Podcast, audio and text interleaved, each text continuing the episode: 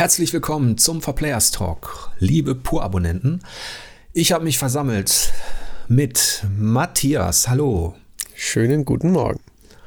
Und dem Ben. Hallo, moin. Und unser Thema soll sein das Adventure. Jetzt fragt ihr euch sicher, wieso wir das nochmal machen. Wir hatten ja letztes Mal schon über Point-and-Clicks gesprochen. Ich war da nicht dabei. Aber das Adventure ist natürlich ein weites Feld und wir widmen uns in diesem Talk den Erzählspielen im weitesten Sinne.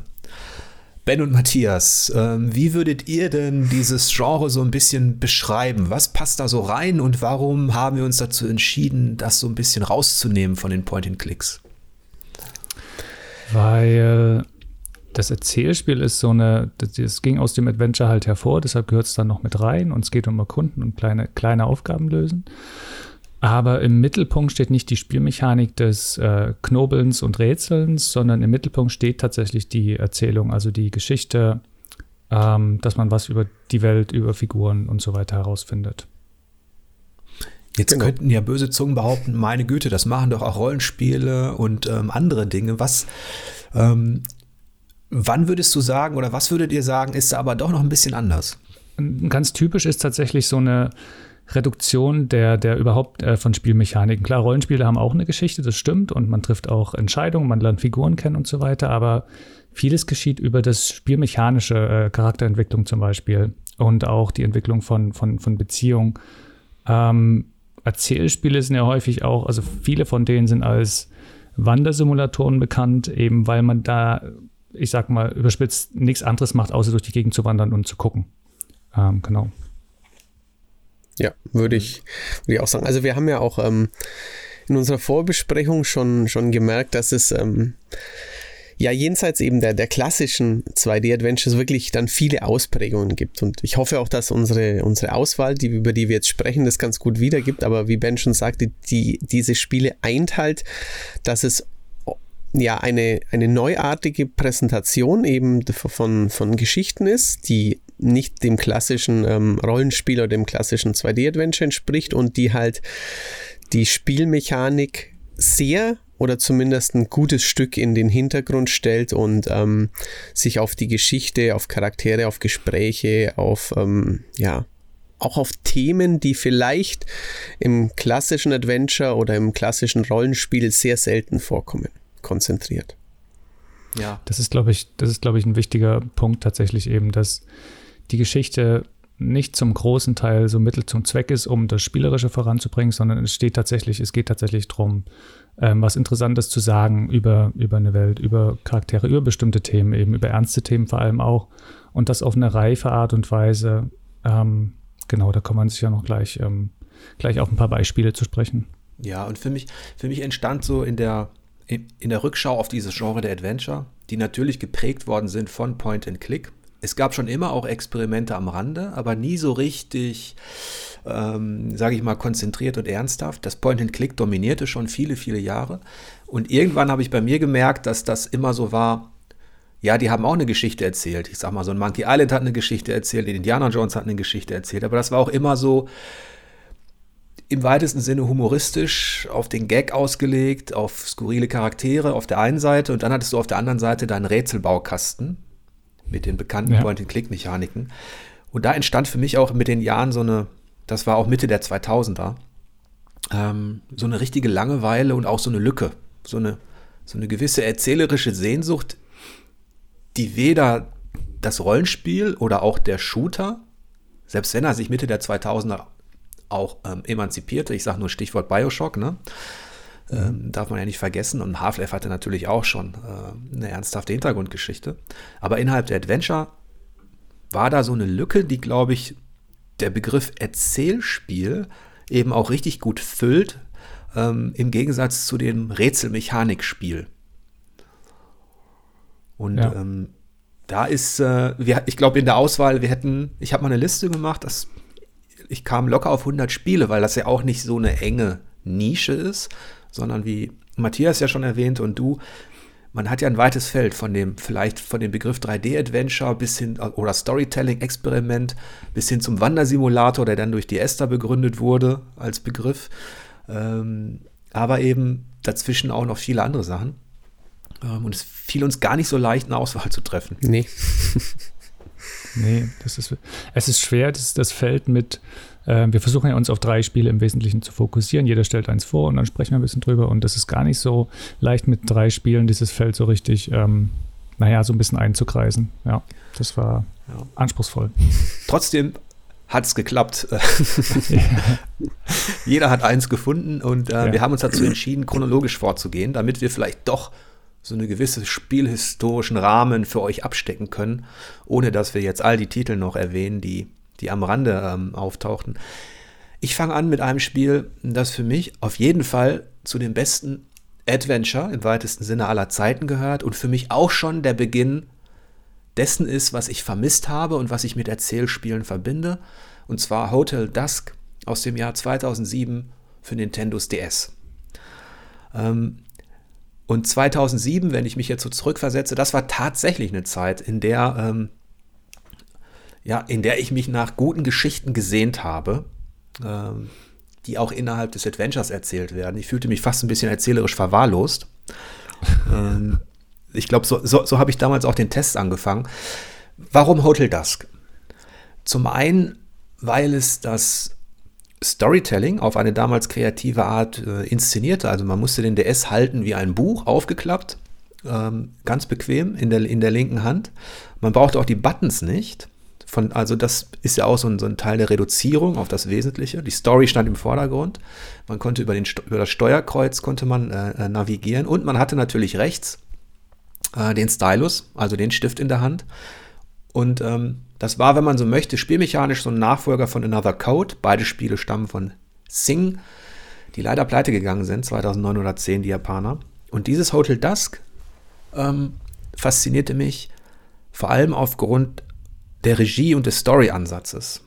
Also man spielte so einen, ähm, so einen Detektiv, der mit sich selbst und seiner Vergangenheit zu kämpfen hatte, der ein Hotel aufsucht und ähm, die ganze Kombination aus filmischem Flair, ähm, das auch durch die, durch die sogenannte Rotoskopie unterstützt wurde.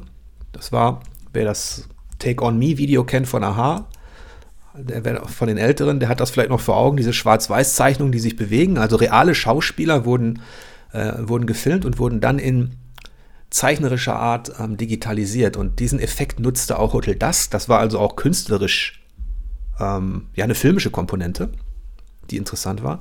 Und dann hast du auf der linken Seite eine dreidimensionale Darstellung von Räumen des Hotels ähm, äh, gehabt.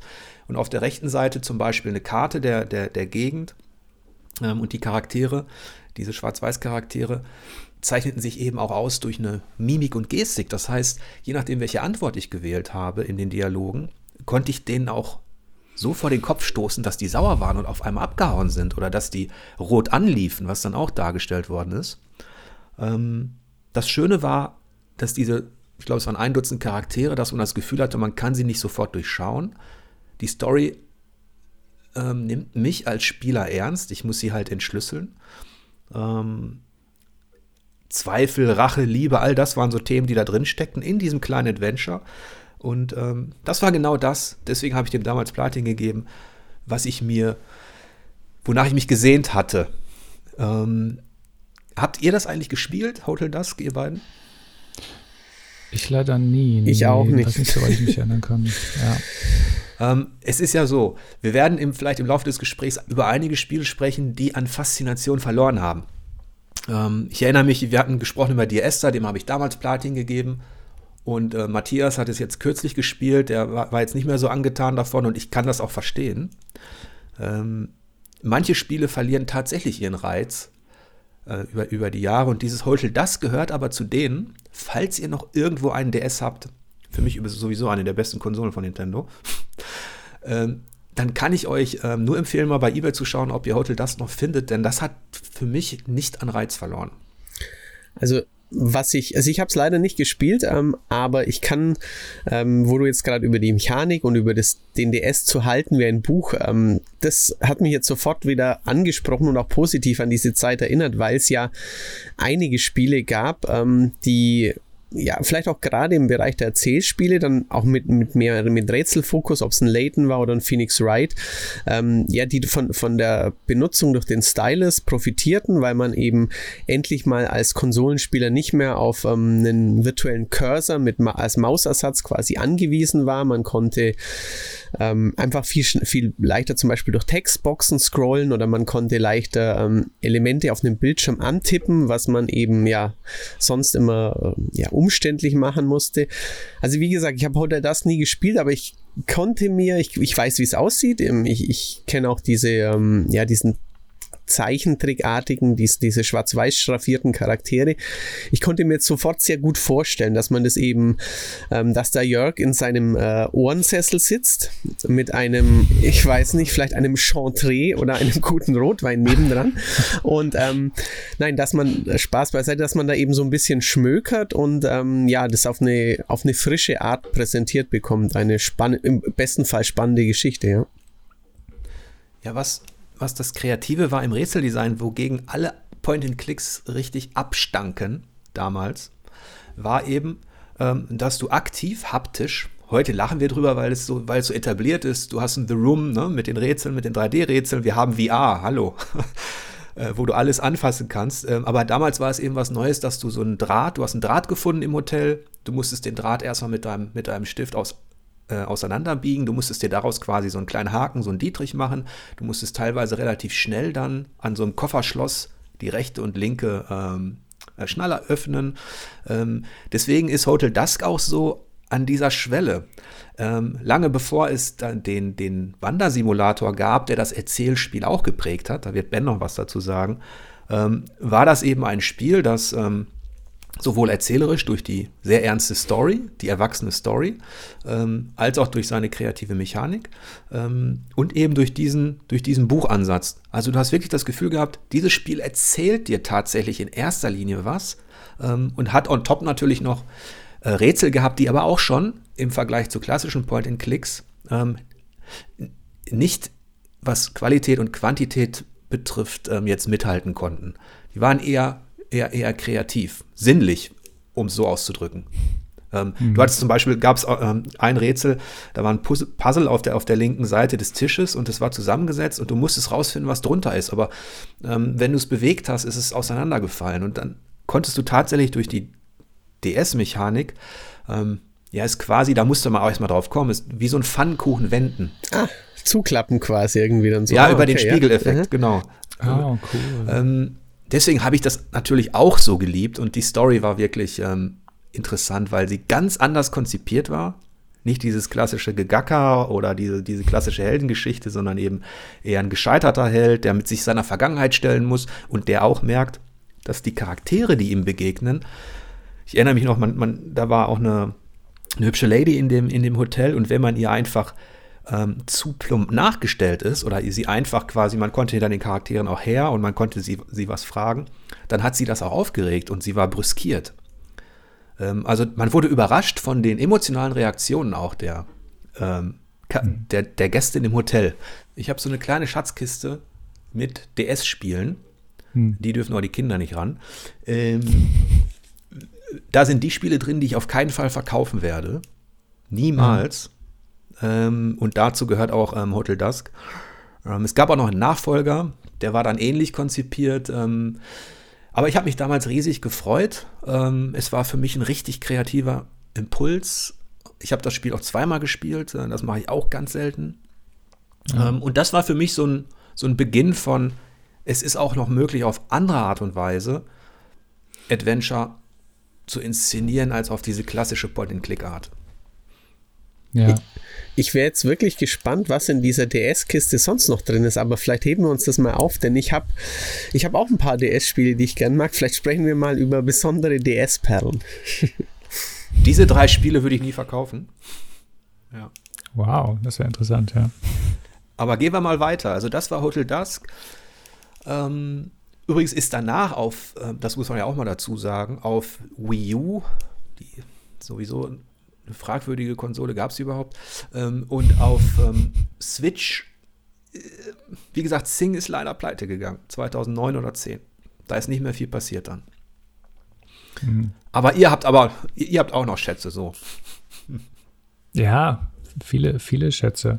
Ähm, tats also tats tatsächlich äh, habe ich festgestellt, dass die, ähm, die Auswahl des Spiels in, in diesem Talk mir viel schwerer fiel als bei, als bei allen anderen bisher, weil bei den Erzählspielen, weil ganz viele bei mir jedenfalls einen ganz starken emotionalen Eindruck hinterlassen haben und ich die auf irgendeine Art und Weise ähm, richtig, richtig, richtig gut fand. Also ganz viele von denen.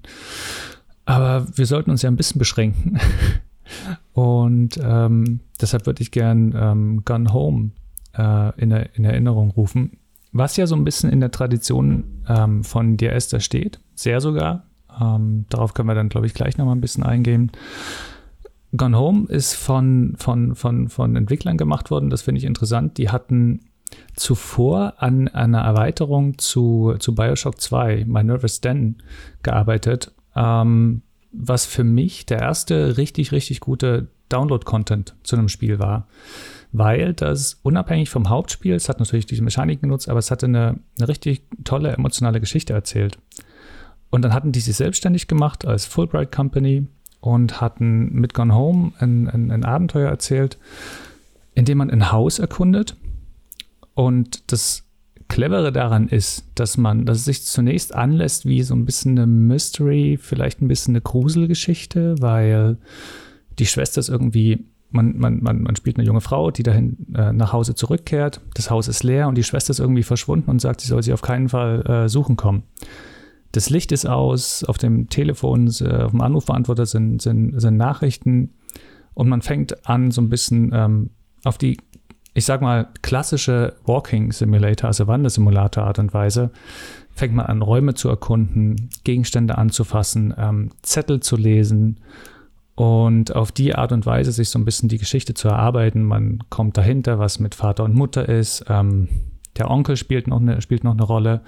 Und ähm, es geht dann letztlich um äh, die Schwester, die verschwunden ist, um ihr ähm, man arbeitet ihre Geschichte auf, wie sie erwachsen geworden ist, wie sie ihre erste Liebe kennengelernt hat und wie sie mit ihrer Freundin dann, ähm, naja, wie sich das alles so ein bisschen entwickelt und wie schwierig das auch ist ihren Eltern gegenüber.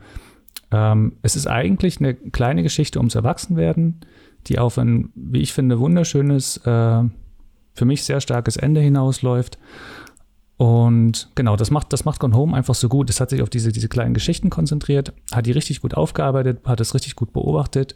Es spielt in den 90er Jahren und was man, was man findet, was das Haus hat, wie die Räume aufgebaut sind, man findet Musik, ähm, so Punk, Punkrock, ähm, der in die 90er Jahre zurückversetzt. Man findet Videospiele, die die Mädels gespielt haben ähm, Hinweise darauf. Ich weiß nicht, ich glaube sogar eine Highscore-Tabelle ist dabei, so eine Sachen. Also dieses Haus wird zu einem greifbaren hm, Schauplatz quasi, ohne dass man auf klassische Art und Weise damit interagiert, nämlich eben, indem man aber eben einfach nur Dinge anschaut ähm, und untersucht. Und das haben sie wirklich ähm, zu dem Zeitpunkt auf eine, auf, eine, auf eine ganz einmalige Weise geschafft. Dazu übrigens auch eine wundervolle Musik, äh, die man auch nicht vergessen darf.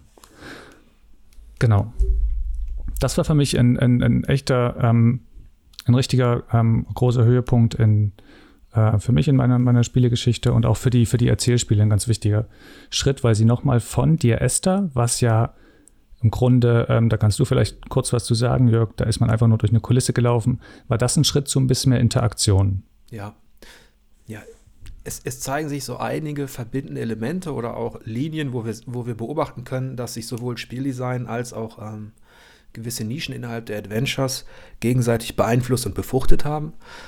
Ähm, es fängt ja schon bei Begriffen an. Ähm, du hattest den, du hattest den Wandersimulator, Walking Simulator erwähnt, der am Anfang ja, eher eine abfällige Bezeichnung war. Ja. Ich erinnere mich, als ich damals die Esther besprochen habe, dass es eben auch die Fraktion kam, äh, ist ja gar keine Spielmechanik drin, das, weiß das, äh, kannst gleich ein Buch lesen.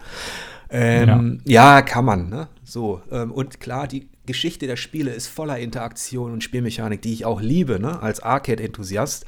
Ähm, aber on top habe ich vermisst eben, ähm, dass sich ähm, ja auch Spieldesigner, die eine Geschichte erzählen wollen, die vielleicht nur für sich da ist, ähm, eben eine Kulisse, eine Engine nutzen, die sonst nur von Shootern benutzt wird. Und das ist ja quasi so ein mhm. bisschen die Geschichte von Diesta. Und tatsächlich läuft man da nur in Anführungsstrichen durch die Gegend hört äh, die Stimme des Erzählers und entdeckt so beim Wandern ähm, eine Geschichte.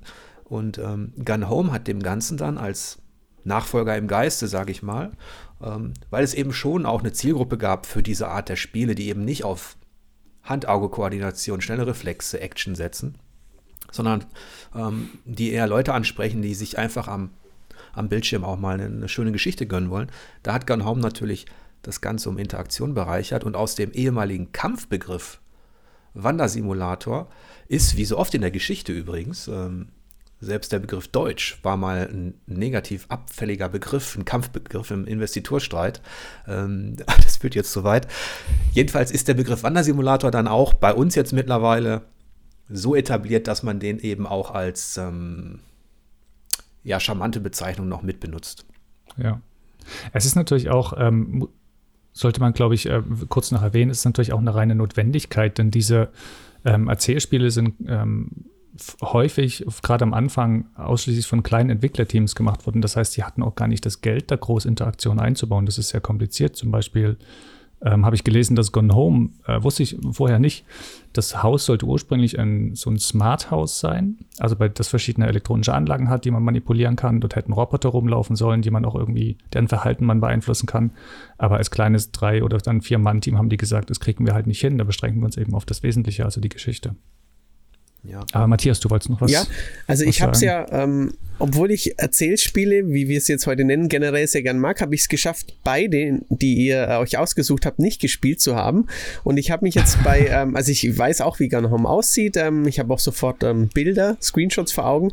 Aber als mhm. du es jetzt beschrieben hast, habe ich mir so eine Weile überlegt, eigentlich hört sich das nach einem ziemlich klassischen Point-and-Click-Adventure an, weil du sagtest, man geht in den Raum, man untersucht Dinge, man schaut sich Schriftstücke an.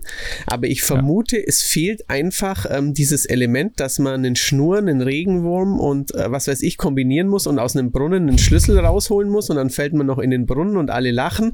Und ähm, ja, also irgendwie, man, man, auch da habe ich eben sofort gemerkt, ganz offensichtlich sind Elemente des sich genau Umsehens, des äh, Findens von Hinweisen, lassen.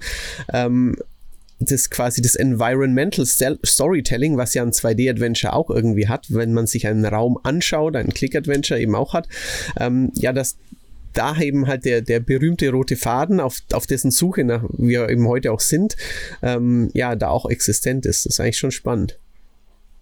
Ja, ja. Im Grunde, wenn man es betrachtet, also DRS da hatte keinerlei interaktiven Elemente und hat sich voll konzentriert auf das Storytelling. Ist ja auch aus, sage ich mal, im akademischen Bereich entstanden an der Uni, weil man sich gedacht hat, wir wollen mal was anderes probieren. Also war eigentlich auch wirklich ein Experiment. Die wollten das einfach mal ausprobieren, ob das funktioniert. Und tatsächlich fanden es einige Leute ähm, dann auch interessant.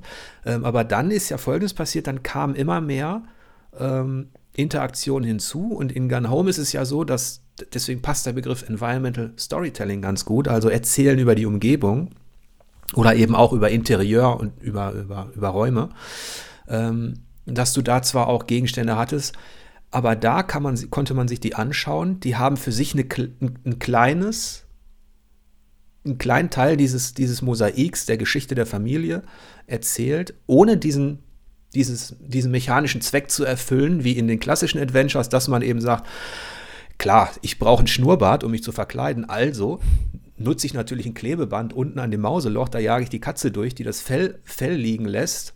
Ich reiße es wieder ab und habe einen Schnurrbart. also die, die, die, komplett unlogischen, aber natürlich damals auch sau coolen Sachen, die so ein Maniac Mansion alle, alle mhm. eigentlich auch mit eingeleitet hat, die fehlen, weil die Glaubwürdigkeit der Geschichte in den Erzählspielen im Vordergrund steht. Ja, und es geht, ähm, das Environmental Storytelling in dem Sinne ist ja nicht nur, dass ein Gegenstand irgendwie sagt, dass nicht nur auf einem Stück Papier draufsteht, du hast das und das gemacht, sondern dass, wenn man sich einen, einen Raum anschaut, die, die Konstellation der Sachen, die da drin stehen, ähm, kleine, kleine Schriebsel, das sind Hinweise, Indizien, aus denen man sich dann über das, was man über die Figur weiß, was man über die Zeit weiß, zusammenbaut, wie das da gewesen sein muss für den Charakter, über den was erzählt wird. Also da kommt ganz viel zusammen. Das ist komplexer als einfach nur auf dem Zettel steht dies und das oder ja. der Ball sagt einem, roll den halt da lang. Das meinte Dann, ich auch mit, mit dem, mit dem, vielleicht mit dem, ähm, ich fühlte mich erzählerisch verwahrlost, weil so viele Spiele eben auf so plumpe Art erzählt haben. Auf ja. so direkte, doofe Art. Richtig. Ähm, auf dem Zettel der steht dann eben, geh von da nach da, öffne dies oder jenes. Oder du hast halt einen Audiolog gehabt, da war dann irgendwas drin, was aber total auch mhm. irrelevant war.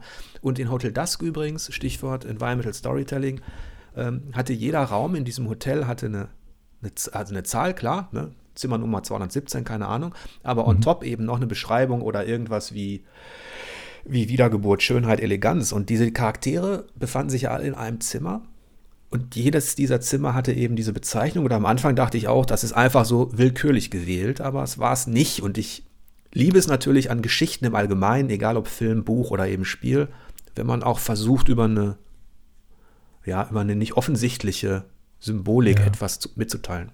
Ja, unbedingt. Trotzdem hat sich ja ähm, auch bei den Erzählenspielen, auch bei den Wandersimulatoren einiges getan, was ähm, ich auch immer wichtig und interessant fand wenn man zum Beispiel sich Firewatch anschaut, was äh, ein klassisches, auch ein klassisches, geradliniges Umherlaufen ist und dabei Dinge erfahren. Aber das Besondere daran war, dass man mit einer, mit einer anderen Figur kommuniziert hat und das Kommunikationssystem war so, dass man frei und jederzeit mit dieser anderen Person reden konnte, ähm, sich immer aussuchen konnte, was man sagen wollte und man wurde nicht gezwungen zu einem bestimmten, also das Spiel hielt nicht an während des Gesprächs und man und die Figuren haben sich angestarrt, man musste jetzt eine Antwort aussuchen, sondern das war ganz harmonisch in das, in das Erkunden und Herumlaufen und sonstige Tun eingebettet. Das fand ich da zum Beispiel, zum Beispiel richtig klasse. Da passt auch ähm, Hotel Das so ein bisschen rein, denn das klassische Point-and-Click hatte ja im Idealfall eben den bekannten Multiple-Choice-Dialog. Ja. Ähm, und einige haben das auch sehr gut gemacht, das muss man ja sagen, dass auch der Dialog Teil des Rätsels war und dass du, dass du nicht nur drei, vier Antworten manchmal hattest, sondern mehr. Das kennt man ja auch von den besseren ähm, Rollenspielen. Aber ähm, das, was Firewatch als Nachfolger dieser, dieser äh, Wandersimulatoren eben gut gemacht hat, war, dass sich die Kommunikation so lebendig angefühlt hat, so natürlich. Und das hatte auch schon heute das zumindest in dem Sinne, dass wenn du ein Gespräch abrupt unterbrochen hast oder Leuten irgendwie ähm, einfach in die, in die Parade gefahren bist, irgendwie kommunikativ, dass die darauf auch emotional reagiert haben, empört waren. Ähm, mhm. ja. Und das hat natürlich ähm, Firewatch noch auf eine ganz andere Art lebendig inszeniert. Ja. Und auch die, ein Beispiel würde ich gerne einfach nur mit erwähnen, auch die, die Gone Home-Macher selbst, Fulbright Company heißen sie, in ihrem nächsten Spiel Tacoma haben was Interessantes gemacht. Ähm, ich weiß nicht, ob ihr das gespielt hattet, aber dort ist man in der Raumstation unterwegs und man sieht holographische Aufzeichnungen dessen, was äh, da an Unterhaltung oder an Ereignissen stattgefunden hat und man kann die vor- und zurückspulen und kann sich während des Vor- und Zurückspulens frei durch den Raum noch bewegen. Ähm, das war für mich ein cooles Element, um diese die, die Wandersimulationen sind häufig so, dass man retrospektiv auf Ereignisse draufschaut, was so ein bisschen eine Starrheit ist, die ähm, naja, dezent ermüdend sein kann, manchmal. Ähm, und da haben sie es eben geschafft, dass man durch dieses aktive in dem Gespräch sein und schauen und überlegen muss, wo, wo muss ich eigentlich stehen, um bestimmte Informationen rauszubekommen, denn das war da wichtig. Man konnte vor- und zurückspulen, während man halt im Raum stand, sind dann die Figuren zurückgelaufen oder vorgelaufen. Das war cool und das hat sich viel lebendiger angefühlt. Ähm, war also auch in der Hinsicht ähm, nochmal ein kleiner, kleiner Schritt nach vorne, den ich super interessant fand. Ja, also die, die, die, Inszenierung von Kommunikation als Teil des Spieldesigns wurde viele Jahre auch vernachlässigt und mhm. ähm, da ist auch außerhalb der Adventures nicht viel passiert. Ähm, Firewatch, würde ich sagen, ist der letzte kreative große Impuls, ähm, obwohl gerade Rollenspiele viel machen können und deswegen freue ich mich auch schon so, wenn in anderen Spielen, wenn man zum Beispiel einen Dialog zu schnell abbricht, wenn ja. dann tatsächlich das dein Gegenüber reagiert, wie es dann tatsächlich ja jetzt zum Beispiel in Demon's Souls oder Dark Souls auch mal der Fall war. Das sind so Sachen, da freue ich mich einfach, weil das Spiel reagiert auf meine Ungeduld. Mhm. ähm. Ja, es macht viel. Ich finde, es macht tatsächlich viel aus, wenn Charaktere und Interaktion zwischen Charakteren ähm, lebendig und im Ansatz zumindest glaubhaft wirkt. Denn das ist, ist schwer, aber es macht dafür einen riesen Unterschied. Mhm.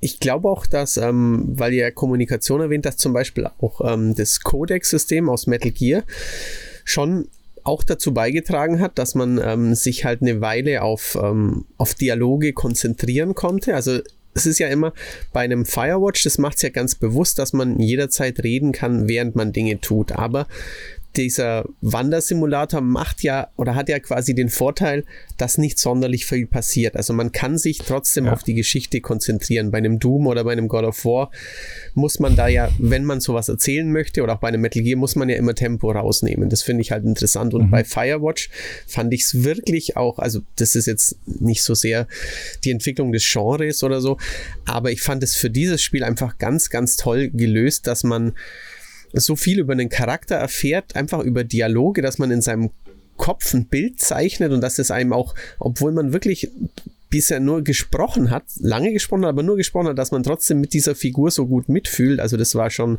ein sehr cooles ja. Spielerlebnis, fand ich einfach. Und ähm, ganz interessant, du hast God of War erwähnt, das ist in diesen Passagen sogar auch ein Erzählspiel. Mhm. Ja. Wenn sich Kratos und der Junge, wenn die sich dann quasi in dem Boot unterhalten, ähm, hat es auch Elemente, dann ist es vielleicht ein Rudersimulator. ähm, Nein, aber das, das, das ist definitiv so. Dieses, ähm, die, die, die Einflüsse des Erzählspiels, des Wandersimulators sind in, äh, in vielerlei Hinsicht tatsächlich spürbar. Ähm, in ganz vielen Genres, eben in, im Actionspiel zum Beispiel, im Action-Adventure. Wir hatten ähm, vorhin schon mal ähm, im Vorgespräch Journey angerissen. Ähm, ist im Grunde auch ein Erzählspiel, eben eher als Action-Adventure, nicht als, als äh, äh, Ego herumlaufen, aber trotzdem. Ja, wenn die Erzählung tatsächlich im, im Vordergrund steht, nur ist es natürlich so, dass beim Spiel automatisch viele andere Facetten hineinspielen und ich finde es auch ganz spannend, dass Elemente eines vermeintlichen Subgenres eben spürbar sind, auch in ganz anderen Spielen, in größeren Spielen, also in God of War definitiv. Ähm, dann können wir auch über The Last of Us sprechen letztlich, oh, ob ja. da nicht auch Elemente drin sind. Ähm, deswegen finde ich, ist dieses, ähm, waren die auch ganz wichtig, weil ich glaube, ähm, dass da schon auch insgesamt eine Sehnsucht und ein Bedürfnis da draußen war, gerade Anfang der 2000er, Mitte der 2000er, ja. dass Spiele doch bei all dem, was die so darstellen können visuell, warum können die nicht auch mal in die Tiefe von Charakteren und von Dramaturgie und von Story gehen? Ja, und wenn wir wenn wir da sind, dann dürfen wir einen Menschen nicht vergessen, zu dem Matthias, glaube ich, ein bisschen was zu sagen hat, der ganz wichtig ist für diese, für diese Art von, von, von Tiefe und Erzählung. Genau, eine wunderbare Überleitung ähm, zu David de Grutola, glaube ich, wie er im wirklichen Leben heißt, zu David Cage, ähm, der zusammen mit äh, Guillaume de Fondomier ähm, das, das Studio Quantic Dream verkörpert und ähm, ja auch nach, nach außen sehr prominent vertritt. Ähm, ich muss leider gestehen, dass ich ähm, das Erstlingswerk von, äh, von dem Team nie gespielt habe, aber ich bin ähm, mit, mit Fahrenheit dann voll eingestiegen und ähm, Fahrenheit, dann natürlich Heavy Rain, dann Beyond Two Souls und letztlich ähm, Detroit, über das ich, also das letzte habe ich mir jetzt mal ausgesucht. Ich mag eigentlich alle von diesen Spielen und ähm, ja, ganz entscheidend ähm, die Charaktere, die dann auch später oft noch von, von Hollywood-Schauspielern, ähm, die ihre Mimik und ihre Stimmen bekommen haben, also Charaktere, die im Vordergrund stehen und ähm, gleichzeitig recht überschaubare ähm, ja, Action-Mechaniken, manchmal ein bisschen Autofahren, manchmal ein bisschen vor, vor etwas fliehen oder so, aber ähm, ganz klar die die, die Erzählung und eben auch die, eine besondere Dramaturgie, die, die an Filme erinnert in den einzelnen Szenen. Ähm, also bevor ich jetzt noch ein bisschen über Detroit spreche, ähm, in Fahrenheit, das, ich glaube, am Ende sich leider ziemlich verzettelt hat ähm, und dann am Ende kein besonders gutes Spiel war, wie ich finde.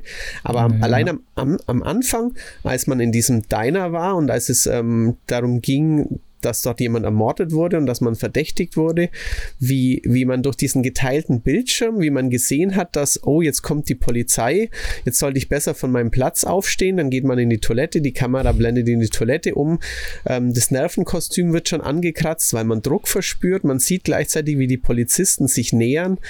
Also ich fand das, ähm, egal was das Spiel später gemacht hat, aber allein diese Szene fand ich unheimlich cool und ich ähm, wähnte ja. mich da wie in einem spannenden Krimi oder Thriller, der, der, der im TV oder im Kino laufen würde.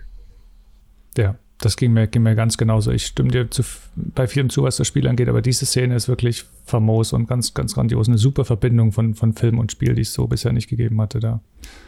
Ja, und es ist ein anderer, es ist ein anderer Pfad im Vergleich zu den Wandersimulatoren hat sich David Cage ähm, äh, mit, mit, Fahrenheit ähm, auf einen Weg begeben des Storytellings, der eben eher die, die Situation und den dramatischen Augenblick im Fokus hatte, was eben und eher auch die filmische Komponente, das hat er ja auch ganz mhm. offen gesagt, wo, wo, es dann ähnlich übrigens wie bei Diesta und Co., wo dann die Leute, wo ist denn da das Spiel, ähm, äh, gab es bei diesen Geschichten eben auch diese Gegenbewegung, dieses, ja, dann kann man ja gleich einen Film gucken.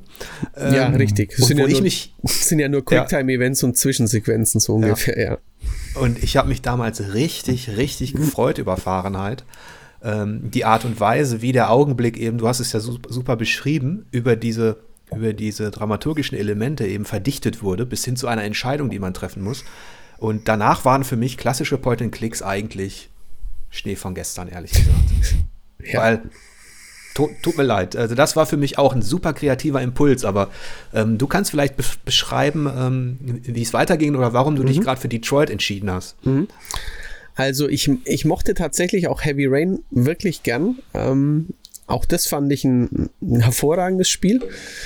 Bei ähm, Beyond Two Souls wurde es für mich ein bisschen schwächer. Erstens, weil man gefühl, weil es gefühlt ein bisschen egaler war, was man tat. Ähm, irgendwie haben die Charaktere sich immer durchgewurstelt, egal wie, wie schlecht man in diesen Actionsequenzen abgeschnitten hat. Und ich fand auch dieses Geistwesen, Aiden, glaube ich, hieß es. Ähm, ja, irgendwie hat mich das nicht so angesprochen, aber ich finde bei Detroit hat ähm, unterm Strich das Team ähm, seine ja bisher rundeste ähm, Leistung abgeliefert. Erstmal sieht es natürlich ganz toll aus. Ähm, die Grafik, die Figuren, das war ja diese frühe Kara-Demo, die sich dann eben in dieses große Androiden-Märchen quasi entwickelt hat und ähm, es traut sich natürlich auch jetzt keine, keine Tabubrüche, aber immerhin spannende Themen anzusprechen. Ähm, wann ja, dieses alte, diese alte Frage, wann ist der Roboter Mensch, wie wird er vor dem Gesetz behandelt, ähm, solch, solche Themen wie, ähm, welche Rechte können Androiden haben? Und ähm, auch, auch hier wieder diese, wie du sehr gut beschrieben hast, diese Verdichtung von dramatischen Ereignissen, ähm, wo es dann zu einer Entscheidung kommen muss. Natürlich vielleicht ein bisschen plump mit so einem ja, Auswahlrad, wo dann die, die Antwort, die man markiert, ähm, wo dann irgendwie gleichzeitig noch so ein Balken abläuft, so lange hast du noch Zeit. Es gab dann ein paar Szenen oder viele Szenen, wo natürlich Charaktere auch sterben können. Auch damit wirbt ja ähm, diese lose Reihe von Quantic Dreams seit Jahren. Aber es erzeugt einfach ein, ein spannendes Moment und auch bei, ähm, bei Detroit war es ähm, letztlich, finde ich, mit, also in diesem Spiel am besten gelöst, ähm, dass man äh, visualisiert bekam, auch in so einem Graph, welche Entscheidungen wozu geführt hatten. Also ich fand das noch eine schöne Weiterentwicklung. Ähm, da gab es ja relativ früh, also das Spiel war ja auch sehr lange in der Entwicklung, und relativ früh gab es so eine ähm, Vorschau, so eine Szene, wo in der dieser Ermittler, ein Android, ähm, ein Zimmer untersucht und draußen auf dem Balkon dieses Lofts ähm, ist ein anderer Android, der quasi durchgeknallt ist und der das Kind dieser Familie bedroht. Und ähm, jede Entscheidung hat dann, ähm, die du getroffen hast, also jede kleine Entscheidung und jedes Untersuchen von, von Details hat dann ähm, diese Prozent, äh, eine Prozent Leiste erhöht, ähm, dass du etwas schaffst, dass du ähm, es schaffst, ihn zu retten, das Kind zu retten, beide zu retten und so in die Richtung. Also das hat das, ähm, ja, ich finde einfach ähm, die Dramaturgie von so einer Krimi- Szene von, von, von, von, ja, von wie einem Film zum Mitspielen ähm, hat es wirklich wunderbar rübergebracht. Und was Ben jetzt bei Tacoma sagte, das gab es in diesem Spiel auch so ein bisschen, ähm, dass man äh, Szenen, die passiert waren, und das finde ich auch interessant, dass ähm, offensichtlich etliche dieser Erzählspiele so auf ähm, Vergangenes, auf das Ermitteln von Vergangenem abzielen. Und ähm, ja, da konnte man auch so Krimi-Szenen, ähm, passierte Morde, konnte man so in 3D-Hologrammen vor und zurückspulen. Und ähm, ja, das war, finde ich, auch eine schöne Sache. Ich will das gar nicht, äh, ich will gar nicht motzen, ehrlich gesagt. Aber das war immer, das war, das sind, tatsächlich wurde auch das erwähnt mit dem, mit dem Diagramm, was man in Detroit sieht. Ähm, das ist das, was ich an den David Cage-Spielen gar nicht so gut finde, weil sie, ich habe immer das Gefühl, ich bin auf ich bin ein Lenker auf einem, auf einem Güterbahnhof und ähm, das sind massenweise Gleise, die irgendwie ineinander führen. Am Ende habe ich äh, Endpunkt A, B, C und D. Und ich muss irgendwie überlegen, wie komme ich zu Endpunkt D und beim zweiten Durchlauf zu C und so weiter. Mir ist das zu, ich fand das, ich fand das immer zu mechanisch. Das hat mich nie interessiert tatsächlich. Ähm, dieses, dieses Lenken am richtigen Punkt, dann Film gucken, dann Lenken am richtigen Punkt. Ich war da immer, ähm, ja, habe mich immer ein bisschen rausgerissen. Es hat, es hat etwas ähm, in, in Sachen Spieldesign. Cage hat ja auch immer ganz offen gesagt, wenn, wenn Vorwürfe kamen jetzt aus anderer Richtung als jetzt von, äh, von Ben oder ähm, da hat er immer gesagt, ähm, ja, da, darf, da draußen gibt es genug Spiele mit Action und in denen ihr dann schießen könnt und so weiter. Ich will mich konzentrieren auf eine Story und auf, ähm, ich glaube, auf Charaktere, mhm. Ähm, mit, die eine emotionale Anbindung bei dem Spieler erzeugen sollen, äh, sodass man halt in einzelnen Situationen mitfiebert. Das hat er natürlich in erster Linie über Motion Capturing und filmische Elemente geschafft, die es gerade als Heavy Rain dann ähm, äh, seine Premiere feierte, gab es das ja in der Form zwar auch schon in, in einigen Shooter-Szenen oder auch in ein, einigen Action-Adventures, äh, aber eben nicht in dieser Form der, vor allem der Mimik und Gestik und äh, der, der Augen. Also es war auch ein visuelles, äh, ein visueller Trumpf, den er ausspielen konnte. Was Ben meinte, kann ich insofern nachvollziehen, dass Cage ist eben, David Cage ist nicht David Lynch. Ähm, also der hat, der hat, also das ist weniger Suspense und Co., sondern eigentlich immer recht klar strukturiert. Ähm, das ist, wo Hotel Dust, Dusk dich zum Beispiel im Trüben fischen lässt oder auch ein, ein Gun Home, wo du dir die Teile erst zusammensuchen musst und die Story sich langsam ergibt, ist es bei, bei, bei Cage eher ähm, kapitelweise strukturiert mit kleinen Höhepunkten, die die schon, der brauchte natürlich auch ein Korsett, weil er diese große Entscheidungsfreiheit, die das Spiel der laut Story manchmal suggerierte, das bei Detroit allerdings hat er es noch viel besser hinbekommen, finde ich, als bei Heavy Rain im, Na im Nachhinein. Also da hast du ja wirklich viel mehr Auswahl gehabt. Aber das lässt sich schon erkennen. Ich weiß, was du meinst, Ben. Er ist halt, äh, Cage ist halt gerne Regisseur. Ähm, ich glaube, vorrangig, so fühlt sich das an. Ähm, er inszeniert gern Filme und er wird dich gern daran teilhaben lassen und den Film beeinflussen können. Während, zumindest äh, fühlt sich das ähm, so an, während andere Entwickler eher darauf aus sind, dich für den Moment ins, ins Spiel zu ziehen, zum, zur interaktiven Person in dieser Welt zu machen. Ich glaube, das ist nicht so sehr in seinem, äh, im, im, Fokus einfach bei ihm. Das ist halt eine andere Präferenz und je nachdem, was man mag oder nicht mag, dann ähm, neigt man eher zum einem oder zum anderen. Trotzdem finde ich Cage, sehr, Cage sehr wichtig. Ähm, ja. ja. Ähm, und auch seine Art finde ich ähm, ähm, des Storytellings ist auch sehr unterhaltsam. Matthias, jetzt hast du dich mit den Spielen von David Cage ähm, beschäftigt. Wir haben die, glaube ich, alle mehr oder weniger äh, gezockt. Würdest du denn sagen, es gibt da auch so eine gewisse Entwicklung? Ähm, oder auch, dass die Faszination, die, die ursprünglich ausging, ähm, dass die da auch nachgelassen hat? So der Effekt, der zum Beispiel bei mir ja auch ein bisschen bei dir Esther zu beobachten ist? Also ich kann leider nicht mit dem, mit dem Wissen aufwarten, ähm, die alten letztes Jahr nochmal ausprobiert zu haben. Das ähm, muss ich jetzt so, so, so, abschätzen.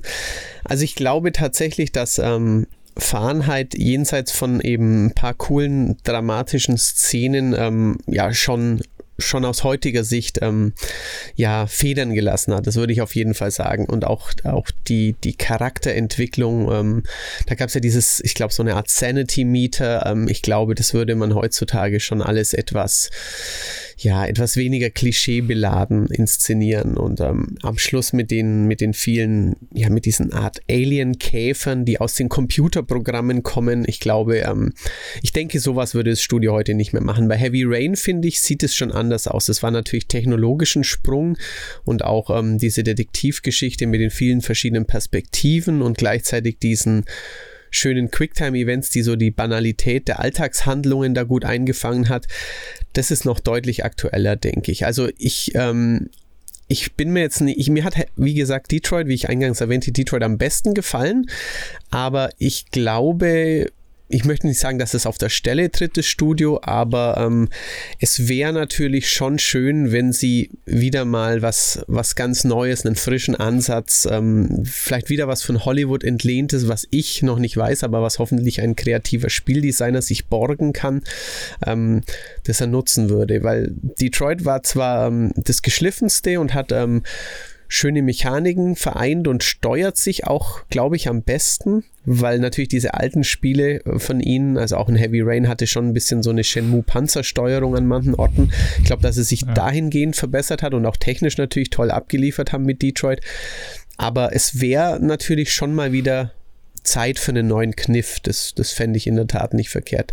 Aber ich glaube trotzdem, dass es ähm, also nicht nur für Sony ein schönes Aushängeschild immer für den Feuilleton war, dass sie quasi auch schöne Erzählspiele mit viel Budget haben, sondern dass ähm, diese Spiele recht einzigartig sind, aber vielleicht trotzdem wiederum ähm, andere, andere vielleicht noch beeinflusst haben. Ähm, ich denke jetzt da vielleicht mal an Telltale, die ich aber persönlich nicht so gut kenne, die Spiele.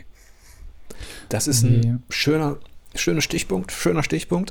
Ähm, Stichwort, Entschuldigung.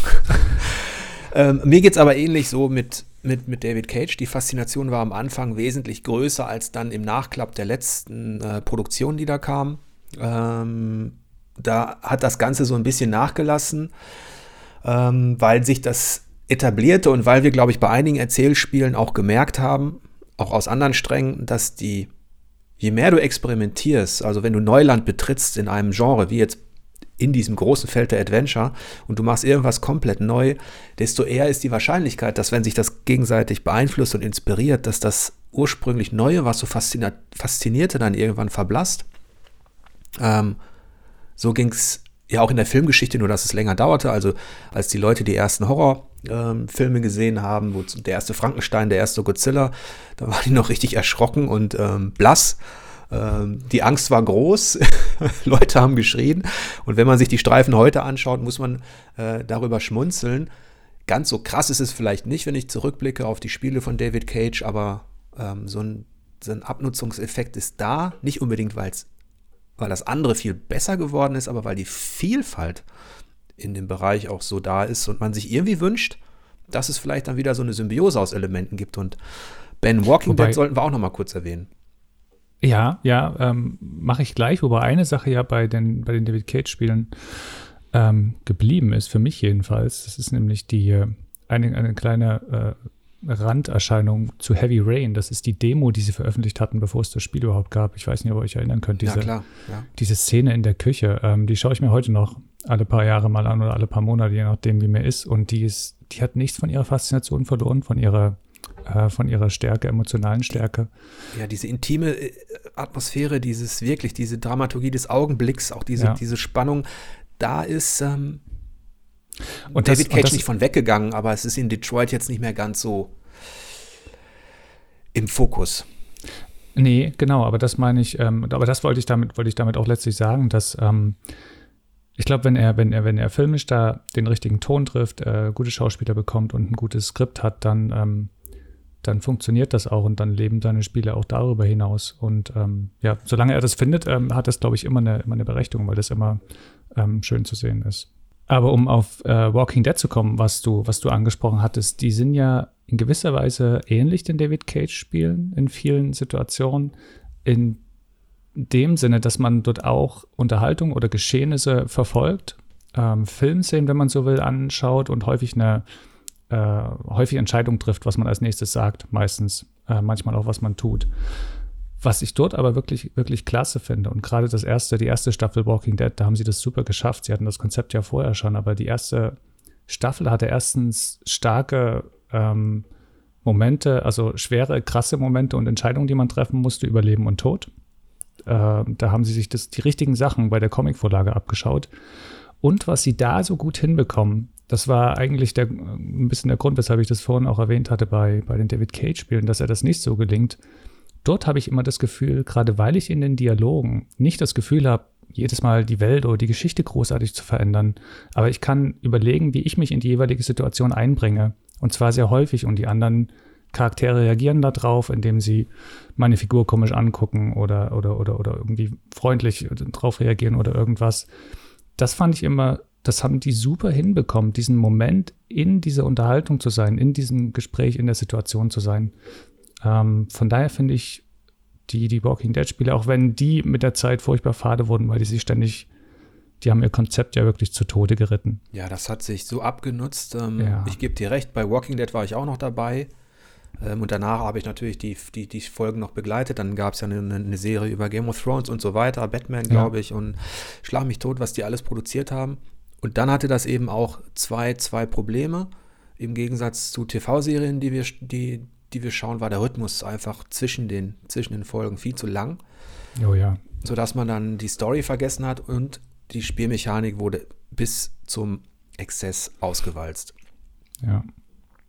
Sodass das irgendwann ähm, ja fast schon so war bei mir wie bei den Point-and-Clicks, die ich auch irgendwann nicht mehr sehen konnte, wenn es dann nur noch um Klamauk ging und um, äh, um, um, um das Bekannte.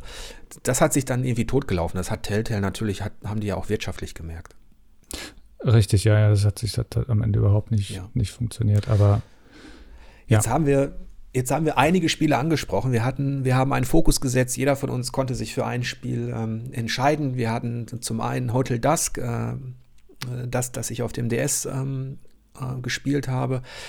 Wir hatten Detroit äh, bei Matthias und Ben hatte Gun Home. Ähm, die haben wir ein bisschen ausführlicher besprochen. Im Vorfeld hatten wir natürlich noch viele andere Titel und ein Titel, wo wir uns alle einig sind, dass er wirklich sehr empfehlenswert ist, ist What Remains of Edith Finch. Den hatten wir jetzt gar nicht erwähnt, aber das ist natürlich auch ein Erzählspiel, ein Vorzeigeerzählspiel. Ähm, und vielleicht können wir zum Schluss nochmal noch mal überlegen, wie ihr, ja, wie ihr dieses, dieses Subgenre so ähm, in der Zukunft seht, ähm, äh, ob ihr euch auf irgendwas speziell freut, auf eine Mechanik oder auf einen Titel. Vielleicht können wir den, den Talk ja mit so, einer, mit so einem Ausblick abschließen. Ähm, da ich was habe, auf das ich mich freue, fange ich gleich mal an. Ich freue mich auf 12 Minutes. Einen, äh, ja, Thriller, bisschen Krimi, bisschen Thriller, ähm, so eine Art Zeitschleife, wo ähm, Leute bisschen in der ISO-Perspektive von oben in so einem Raum so ein Kammerspiel gefilmt werden und ähm, wo ein Mod passiert ist, glaube ich, und man ähm, innerhalb von zwölf Minuten, Überraschung, herausfinden muss, was passiert ist und irgendwie seine Unschuld beweisen muss. Ist schon eine Weile her, dass es dazu was zu sehen gab, aber ähm, von dieser ja, Murmeltiermechanik möchte ich jetzt sagen, erwarte ich mir einiges und generell ähm, hoffe ich einfach, dass ich glaube, ich kann noch einige Zeit mit so Art Walking-Simulatoren, mit einer Art Edith Finch, mit einem Firewatch. Ich könnte da ähm, noch, noch eine Weile mit Spaß haben, wenn mich die Geschichten packen. Ich bin immer wieder erschüttert, wie, viel, wie schlecht viele Videospielgeschichten sind. Und wenn dann was Tolles kommt, dann, dann bin ich sofort emotional involviert. Ich glaube, das ähm, hängt dann immer vom Autoren ab ähm, oder der Autorin. Und ähm, ich denke, dass ich äh, ja, dass, dass man mich da mit diesem bewährten Konzept immer noch gut abholen können wird. Ja, es ist interessant, dass du 12 Minutes erwähnst. Das find, fand ich nämlich auch super interessant, als es angekündigt wurde. Bin ich auch super gespannt drauf, was das, ähm, was das wird. Ich hoffe, die bekommen das hin. Und ähm, auch das andere, was du sagtest, wir haben ja gar nicht die ganzen Spieler erwähnt, die gedacht haben, hey, wir erzählen eine Geschichte und lassen den Spieler einfach von A nach B laufen. So einfach funktioniert es ja nicht. Es gibt wahnsinnig viel Schrott, der dabei leider rausgekommen ist oder Sachen, die einfach überhaupt nicht gut funktionieren. Ähm, und in dem Zusammenhang wünsche ich mir wirklich, dass Entwickler vor allem schauen, dass die, dass die Interaktion interessant ist. Ich wünsche mir ein Firewatch oder ein Spiel, das ähnlich ist, das äh, in Sachen Dialoge noch viel Spannung, Abwechslung reinbringt, vielleicht auch ohne, dass man dabei unbedingt laufen muss. So eine Sachen wirklich. Ähm, Interaktion ist für mich eine unheimlich spannende Sache und wenn das mit Charakteren zusammen gelingt, dann wäre das eine coole Sache, von der gerade die Erzählspiele wahnsinnig profitieren könnten. Ja, ich, ich, ich glaube auch, dass die, die kommunikative Interaktion, die in Hotel Das so schon angerissen wurde, wenn, wenn Leute dann tatsächlich, wenn man Gespräche abbricht und sie reagieren emotional und die dann natürlich in anderen Spielen noch ausgeweitet worden ist, ähm, bei dem einen Spiel eben über Entscheidungen mit Konsequenzen, Stichwort David Cage und Co. Äh, und Dramaturgie, äh, bei Firewatch dann über eine lebendige Simulation von, von, von Gesprächen. Ähm, da, da sind noch viele Aspekte, die, die die aber sehr komplex zusammenzuführen sind. Ich hätte die gerne mal in einem Erlebnis. Ähm, und du hast schon angesprochen, ähm, als die ersten Pioniere da waren, haben wir sie gefeiert. Wir haben versucht darzustellen, warum die Faszination heute wahrscheinlich nicht mehr so stark äh, wäre. Ähm, aber es gab natürlich auch viele, die versucht hatten abzukupfern. Und nur weil jemand durch die Gegend latscht und irgendwas äh, Philosophisches erzählt, äh, ist ein Spiel noch nicht gut. Da haben mhm. wir im Archiv zahlreiche Beispiele, sowohl was jetzt eher Mystery und Horror betrifft, als eben auch ähm, so Erkundung von ähm, Science-Fiction-Welten. Ich erinnere mich an The Old City of Leviathan, das ich dann verrissen habe. Ähm, also es ist gar nicht so leicht, weil unsere Ansprüche steigen, weil die kreativen Elemente, die etabliert sind im Spieldesign, einfach mehr werden, was ich cool finde, was aber, was die Sache aber für Entwickler da draußen gar nicht so leicht macht. Ja. Ähm, deswegen ähm, bin ich mal gespannt, was da noch passiert. Und ähm, ich würde mich auch freuen, wenn, wenn bestimmte Elemente dieser Erzählspiele dann auch einfließen in ja, Rollenspiele, Shooter, Action-Rollenspiele und so weiter. Ähm, das würde mich auch freuen. Ja, auf jeden Fall. Ja, dann bedanke ich mich bei euch natürlich ähm, äh, für den Talk und natürlich auch bei unseren Unterstützern, bei unseren Pur-Abonnenten. Ähm, wir hoffen, ihr hattet ein bisschen Spaß mit diesem kleinen Ausschnitt, mit diesem Fokus auf drei Spiele. Ich glaube, wir haben am Ende dann doch ein paar mehr Titel ja. genannt. ähm, und ihr konntet vielleicht nachvollziehen, woher die Faszination kommt an Erzählspielen und die, die sich zumindest im Groben entwickelt haben. Dann sage ich mal, tschüss. Bis zum Tschüss, nächsten Mal. Bis zum nächsten Mal.